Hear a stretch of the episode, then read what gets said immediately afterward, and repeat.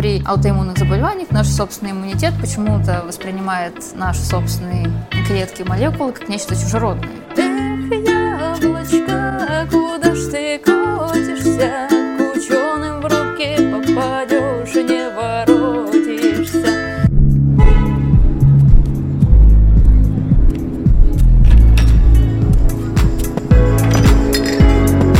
Всем привет! В эфире подкаст Science Bar Hopping. Обычно во время Science Bar Hopping ученые читают лекции в барах, а человек 100 слушают эти лекции. Это мероприятие, которое в нескольких городах России проводит фонд инфраструктурных и образовательных программ группы Роснана и петербургское издание «Бумага». Но сегодня мы пришли в заведение «Сидр и Нэнси» на улице Некрасова, и в гостях у нас кандидат биологических наук, старший научный сотрудник Института экспериментальной медицины и популяризаторка науки Екатерина Умникова. Привет, Катя. Здравствуй, Серега. Вот так тебя позабавило, я смотрю. Да, феминитивами позабавил ты меня. Ну, пусть будут, э, э, лишними точнее не будут. Катя, расскажи в двух словах, чем ты занимаешься. Ох, смогу ли я это в двух словах интересно рассказать? Ну хорошо, попробую. Значит, я занимаюсь изучением иммунитета. Поскольку я биохимик по своему образованию, то я занимаюсь именно биохимической стороной, то есть на уровне вот этих вот молекул, молекулярных взаимодействий я э, изучаю, что происходит в тех или иных э, иммунных процессах, да, что происходит, когда наш иммунитет работает, ну или не работает, бывает и такое. Вот, но конкретно меня и мою научную группу э, интересуют антибиотики животного происхождения. И вот мы пытаемся антибиотики животных значит, заставить служить человечеству. Да? Пытаемся сделать на их основе новые антибиотики, которые будут более эффективны, более безопасны и так далее, и так далее. А расскажи про твои исследования, про то, чем ты занимаешься. Какая цель у них? Да, изучить науку, разобраться в том, как все это дело работает, или приблизиться к какому-то применению такому прикладному для лечения заболеваний и так далее. Вот где ты э, находишься условно, да, вот среди вот этих выборов, ради чего заниматься наукой? Между, между молотом и наковальней, собственно, я и нахожусь. Действительно, между двумя этими полюсами. Стараюсь как-то, по крайней мере, быть где-то э, между этим, поскольку фундаментальная наука, да, это, конечно, хорошо, но поскольку э, если очевидной такой прикладной задачи не решается, то, как мы понимаем, финансирования особого не будет. Поэтому надо как-то привлечь э, внимание и других ученых, и также фондов, которые нас спонсируют, так или иначе поддерживают.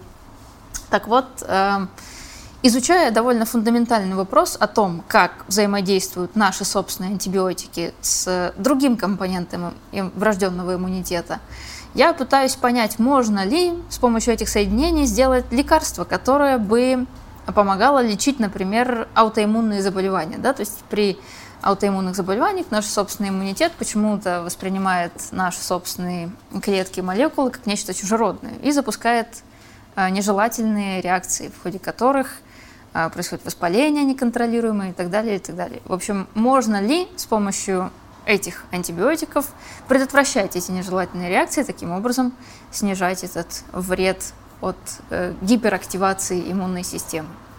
А большое количество людей вот, страдают от аутоиммунных заболеваний? То есть насколько условный рынок большой, запрос на это, на все? Ну, насколько мне известно, с каждым годом все больше и больше становится э, известно о том, что у людей э, появляются аутоиммунные заболевания. Причем причина, как таковая причина, она э, не до конца понятна. То есть почему в тот или иной момент наш организм начинает запускать э, реакции, э, которые вообще направлены на удаление чужеродного, то есть на собственные клетки, да, или собственные там какие-то молекулы, комплексы молекулярные.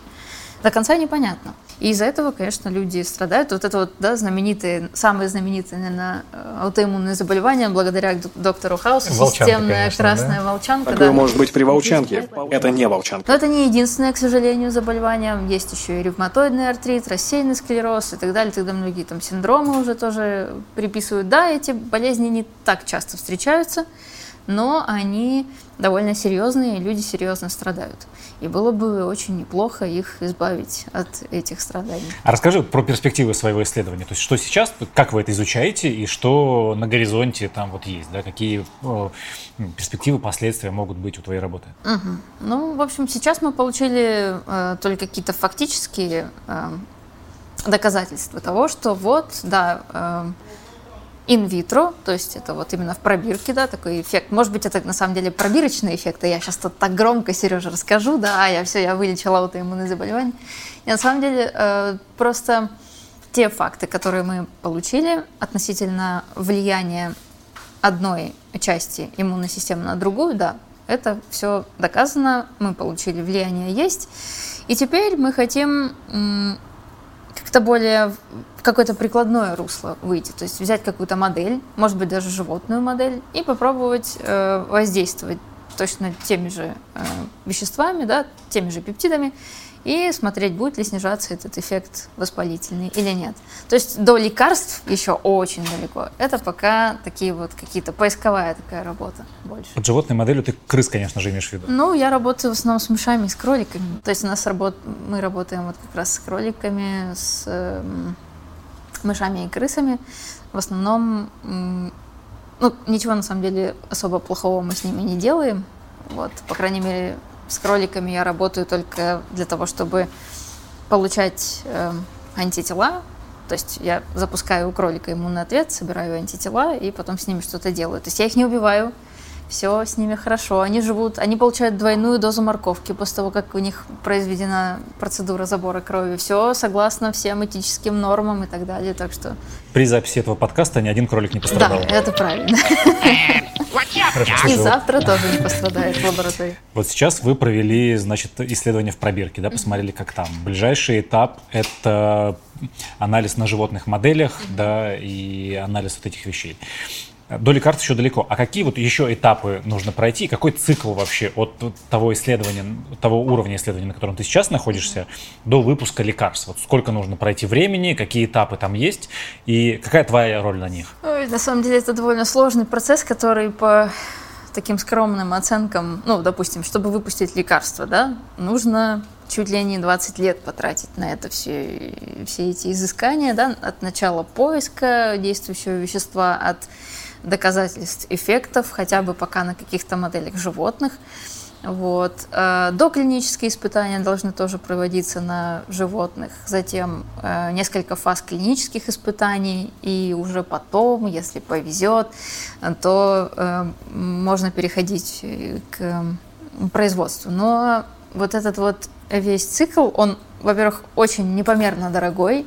Ни один бюджетная, ни одна бюджетная организация, да, вот Институт экспериментальной медицины, в котором я работаю, не потянет. Поэтому моя скромная роль просто показать, а вот смотрите, вот пептид, а вот может быть у него вот такие вот есть э, свойства. Может быть, его можно использовать, а может нет. А, потому что очень много лекарств ведь выходят на до клиники еще. То есть вот, да, вот есть действия, это каких-то моделях более-менее показано инвитро, да, и вот на до клиники э, редко что-то доходит. Вот, допустим, мы, наверное, сотнями видим заголовки о том, что э, ученые нашли лекарство от рака, да, ну, то есть эти просто вот печатают, я не знаю, с какой частотой, э, такие сенсации. Но тем не менее мы видим, что довольно там скромные успехи. Когда берешь статью, э, читаешь, смотришь, действительно там, ну да, неплохо, хорошо было бы и так далее. Ну, может быть, будет работать, а может быть и нет. Ну, то есть вот эти вот все э,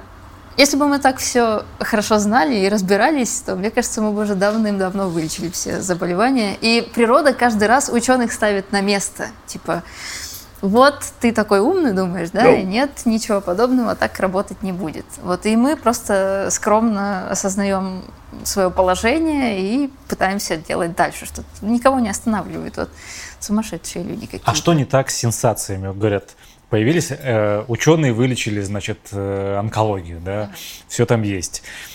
А почему все ломается? Почему, какие барьеры здесь возникают? Почему на самом деле не доходит? Это значит, на самом деле не вылечили? Значит, есть проблемы в исследовании, в публикации или в чем? Ну, где, где здесь слабое звено? Там на всех этапах, если честно.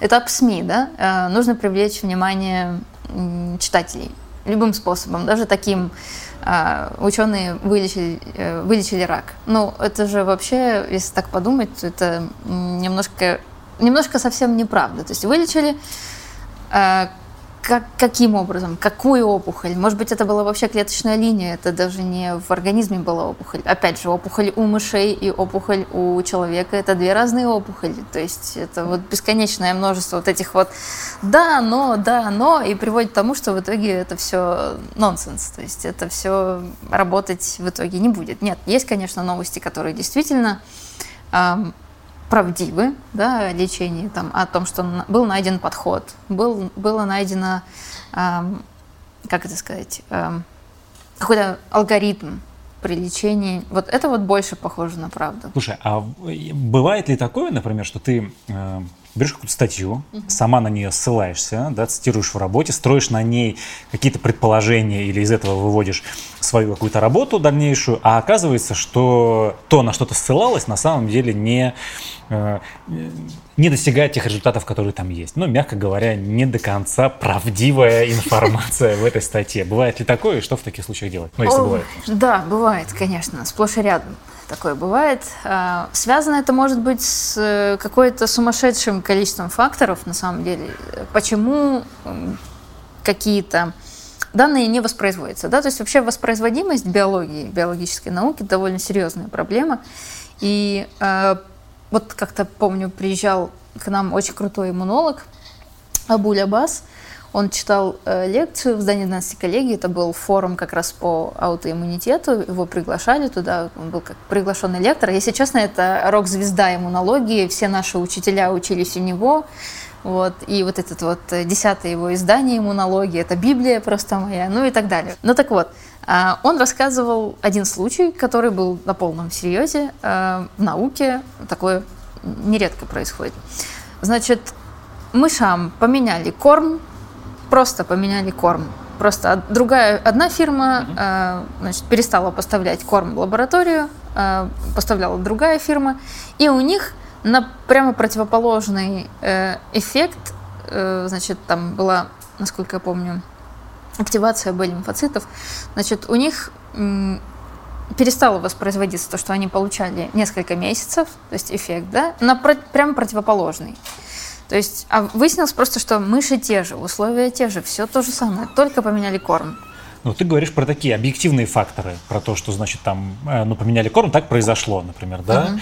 А есть ли случаи, например, когда из-за хайпа, из-за того, что об этом надо писать, конечно, там выяснять, что сейчас мы поборем онкологию у мышей там, или у кого-то еще. Поменяли корм.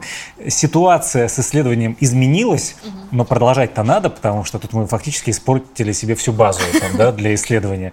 Мы ради хайпа меняем немножечко данные, публикуем, а потом ты пробуешь воспроизвести то же самое, и не получается, да, не сходится почему-то. Ну, я думаю, что такого даже больше, чем вот этот случай, о котором я тебе рассказала, потому что те ученые посылали опровержение потом статью, mm-hmm. да, то есть, ну, как есть такая э, рубрика у журналов, э, как статьи для опровержения ранее опубликованных данных. То есть это были честные ученые. Конечно, ученые разные бывают, и иногда ради грантов, ради финансирования, ради всего этого нужно какие-то э, серьезные, кричащие данные. И, к сожалению, э, прибегают к таким способам, да, немножко а, как это иногда называют, лакировать какие-то результаты, да, там кто-то в испытуемой группе, ну ладно, там парочку выкинем животных, ничего страшного не будет. Ну, в общем, такое встречается, к сожалению, из-за этого много очень возникает проблем, и около а, там по оценкам, я помню, как-то читала один из обзоров, то, то есть то по оценке значит, ученых до э, там, где-то 60% данных опубликованных. Это не совсем правда. Вот у меня в руках э, лежит книга «Как работает иммунитет» под авторством Екатерины Умниковой. Впервые слышу вообще. Да? Что это и как это вообще появилось на свет, это произведение? Это довольно интересная история. Произошло приблизительно все почти как мы вот сейчас сидим с тобой. Тоже это было в баре. Как-то в город приехал Роман Переборщиков. Как раз вот э, руководитель, директор, э, самый главный в курилке Гутенберга, и спросил меня после очередного э, бокала сидра, а не хочешь ли ты, Катя, написать книгу? Вот. И, в общем, этот вопрос несколько меня поставил в тупик, всего лишь на 5 секунд. После чего я сказала, а давай. Ну, то есть, в общем, дело было так... Сговорчиво это. Да, быстро согласилась. Да. На самом деле, э, я в тот момент э, закончила работу над диссертацией, и да, это как раз уже э, был, в общем-то, конец полностью экспериментальной работы, и я села писать рукопись диссертации, пока я ее писала, поняла, что э, да можно, наверное, еще чего-нибудь написать. Чего ж я уж только диссертацию пишу, маловато как-то будет. Ну, в общем, я писала диссертацию, и у меня были какие-то задумки на книгу. Я их как бы так вот сохранила в формате таком доковском на рабочем столе. И пока оставила. Но после того, как я защитила диссертацию, у меня образовалось довольно прилично свободного времени, и я отдыхала, читала, что хотела, эм, слушала бесконечные вопросы от моих родственников Катя, да как же это все работает, да как же мне усилить иммунитет, либо там ослабить, либо как мне избавиться от аллергии, а, почему нельзя лечить простуду антибиотиками, а, прививки безопасны или нет. О, это вообще больная тема. Вот. И я поняла, думаю, а почему бы мне действительно ну, вот об этом в книге-то и не рассказать? Э, не только о том, как он работает, но и какие есть мифы, и как от них вообще избавиться. А не было у тебя, знаешь, проблемы с тем, что обо всем уже рассказано. Знаешь, ты придумываешь, что-то пишешь-пишешь, и мифы уже разоблачались не раз, и про иммунитет, наверное, много чего написано, и вообще информации много, и не шарлатан где ты, потому что пишешь, что ты создаешь, такое новое привносишь сюда. Не было сомнений внутренних, которые там терзали тебя на этом пути. Такая, да ладно, что сделаю, сейчас, сделаю. Сейчас напишу, да, да, подумаешь. На самом деле я э, первое, что сделала, когда мне, собственно, предложили, у меня появилась эта идея, я подумала, а будет ли еще какая-нибудь книга об этом? А, то есть есть ли она сейчас, либо будет ли в ближайшее время? Вот. И в итоге я м, поискала так довольно прилично, приличное время и поняла, что там книг про то, как работает иммунитет именно простым способом, простым языком, их э, не так много. Там, по-моему, есть еще одна книга зарубежного автора, она переводная. «Невероятный иммунитет» называется. Mm-hmm. Я ее так полистала немножко. Конечно, э, автор круче немножко там написал в некоторых моментах. Ну ладно, в некоторых моментах все-таки моя книга тоже неплохо, неплохо э, смотрится на, на этом фоне. Вот. И я поняла, что ну вот как он работает, э, практически нигде не написано.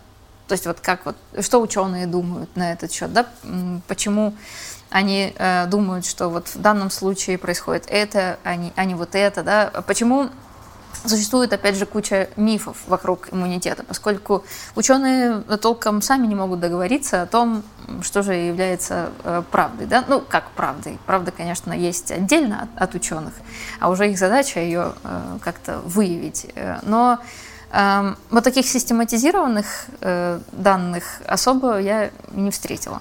Вот. Но э, что касается мифов, да, действительно, там куча научно-популярных лекций да, о том, как это работает, не работает, почему, опять же, там прививки не так вредны, как э, хотелось бы антипрививочникам и так далее. Ну, в общем, эти все были тоже, но довольно разрозненные в каких-то отдельных статьях на биомолекуле. Ну, на биомолекуле, кстати, довольно тоже много пишут про иммунитет, очень-очень хорошие авторы. И так получилось, что я как-то в какой-то момент поняла, что а напишу-ка я книгу для своих друзей фактически, ну и знакомых, да, и родителей, потому что родители вообще до сих пор не понимают, мне кажется, чем я занимаюсь там в своей лаборатории, вот. А сейчас я привезла домой книгу и отдала бабушке, и она сейчас ее читает, говорит, так вот почему. Я говорю, да, бабушка, вот видишь, как все происходит. Ну, в общем, вот такие вот, ради таких моментов, мне кажется, стоило ее написать. С какого-то момента я поняла, что эта книга не для меня будет написана. То есть сначала я такая, значит, честолюбивая дамочка, такая, я думаю, сейчас я напишу книгу и буду такой крутой, и еще круче, чем я сейчас есть и так далее. А потом в какой-то момент я поняла, что стоп, а книга-то пишется, в общем-то, для людей, для других И это как-то заставило меня пересмотреть вот как раз вот то, о чем ты сказал, да, типа, что много всего может быть и подано как таким образом, таким. Я поняла, что хочу подать как-то этот материал наиболее понятным э, образом с моей точки зрения. Вот, и в итоге вот родилось. Сомнения были, конечно. Было уже пару раз, что после встречи с редактором, а не выкинуть ее, как это, Гоголь свой там том, да, в камин куда-нибудь. Вот. Знаешь самую забавную историю про эту книгу?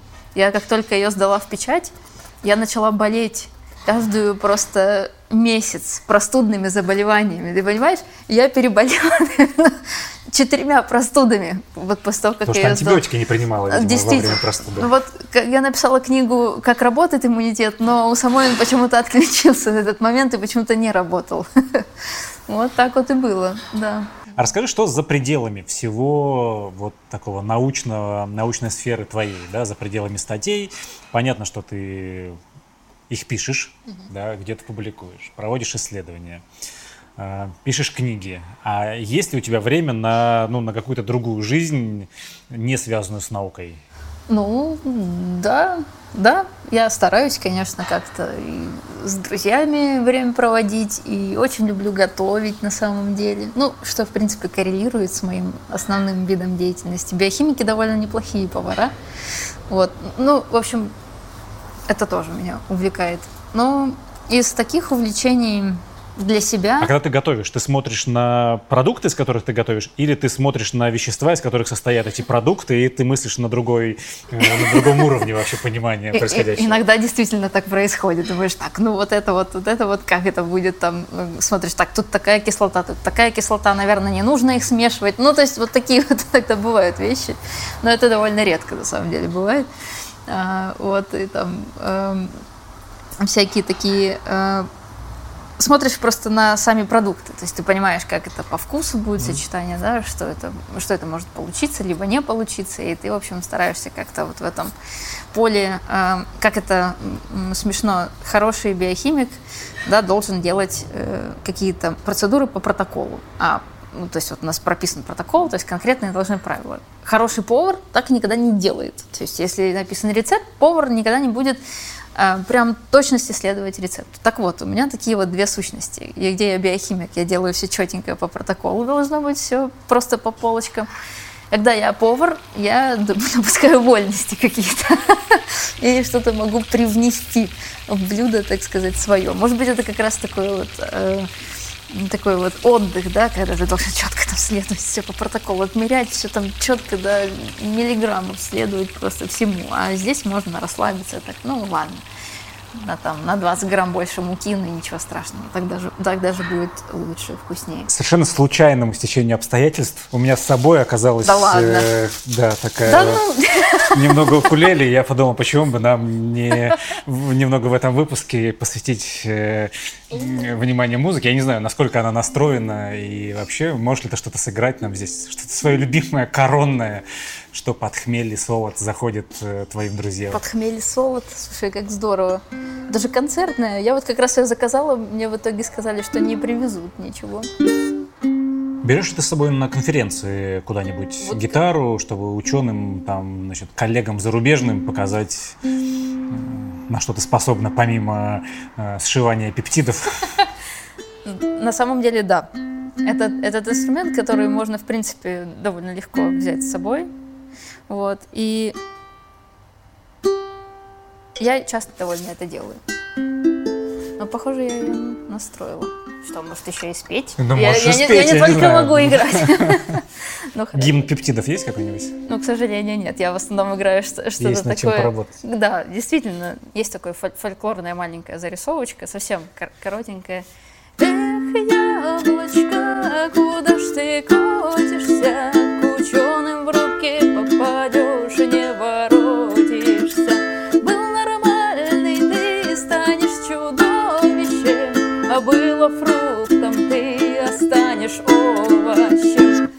вот из этой серии на практиках обычно происходит, но с друзьями я пою, конечно, другое немножко так, знаешь, чтобы сразу впечатление произвести, что я тут не на практику приехала, знаешь, там костер, комары, все дела. И давай я нашу тут, там да, такое. Это да, давай что-то обычно на балконе у себя на 22 этаже на Парнасе я играю что-то такое, что более, более мелодичное.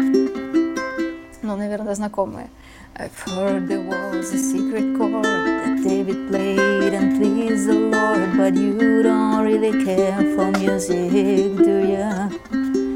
It goes like this, the fourth, the... А! Вот как всегда сбилась. Ладно, в общем, неважно. В общем, я пою что-то вроде такого. А, что у тебя впереди? Какие планы? А, что тебя сейчас заботит? Сейчас лето, в лаборатории, наверное, тихо, спокойно. Статьи, когда надо, там, какие дедлайны есть. Э, книга издана, статьи написаны, исследования идут, да. Какие перспективы у тебя сейчас? Там, о чем ты думаешь, что тебя заботит? Э, ну, как бы это удивительно не показалось, но сейчас самое время, чтобы работать, поскольку все коллеги в отпуске, и ты можешь много себе позволить. То есть, допустим, что именно? То есть можешь идти беспрепятственно работать на любом оборудовании, которое только сейчас есть в лаборатории, доступное, то есть никакой очереди, никакой ничего такого. То есть спокойно можно ставить эксперименты и не отвечать, Катя, а где у нас вот этот реактив, а вот это вот, а животных привезли, а там штукатурка насыпалась на центрифугу, нужно срочно убрать, а там что-то на минус 80 холодильник орет, непонятно, что с ним делать, а там на самом деле много чего очень важного, чего нельзя размораживать ни в коем случае, или там, я не знаю, приходит тебе э, смс в 9.30 утра, Катя, там полтора литра бараньей крови привезли, нужно забрать оттуда-то, оттуда-то, ехать на метро и так далее. То есть, короче, вот такие вот штуки, они сейчас не происходят в основном. Вот. И поэтому э, можно спокойно ставить эксперименты. Но, опять же, э, сейчас их не очень много, поскольку есть какие-то э, вещи, которые нужно просто проверить, и можно опубликовать. То есть, когда уже такой вот уже э, этап предпубликационный, там уже э, работы не так много. Спасибо тебе большое за встречу, за все эти рассказы. И, а вы, друзья, ищите книгу «Как работает иммунитет» Кати Умниковой, читайте ее, развенчивайте мифы и развивайте, я не знаю, можно ли развивать свой иммунитет? Что Но можно делать? иммунитет можно поддерживать. Там в конце книжки есть, э, что надо делать, чтобы он хорошо работал. И это же первые советы, которые нужны были Кате Умниковой, когда она болела целый месяц после издания этой книги. Спасибо тебе большое, а вам до новых встреч и встретимся на следующем подкасте. Новые выпуски подкаста Science Bar Hopping ищите на сайте издания «Бумага» paperpaper.ru. До новых встреч!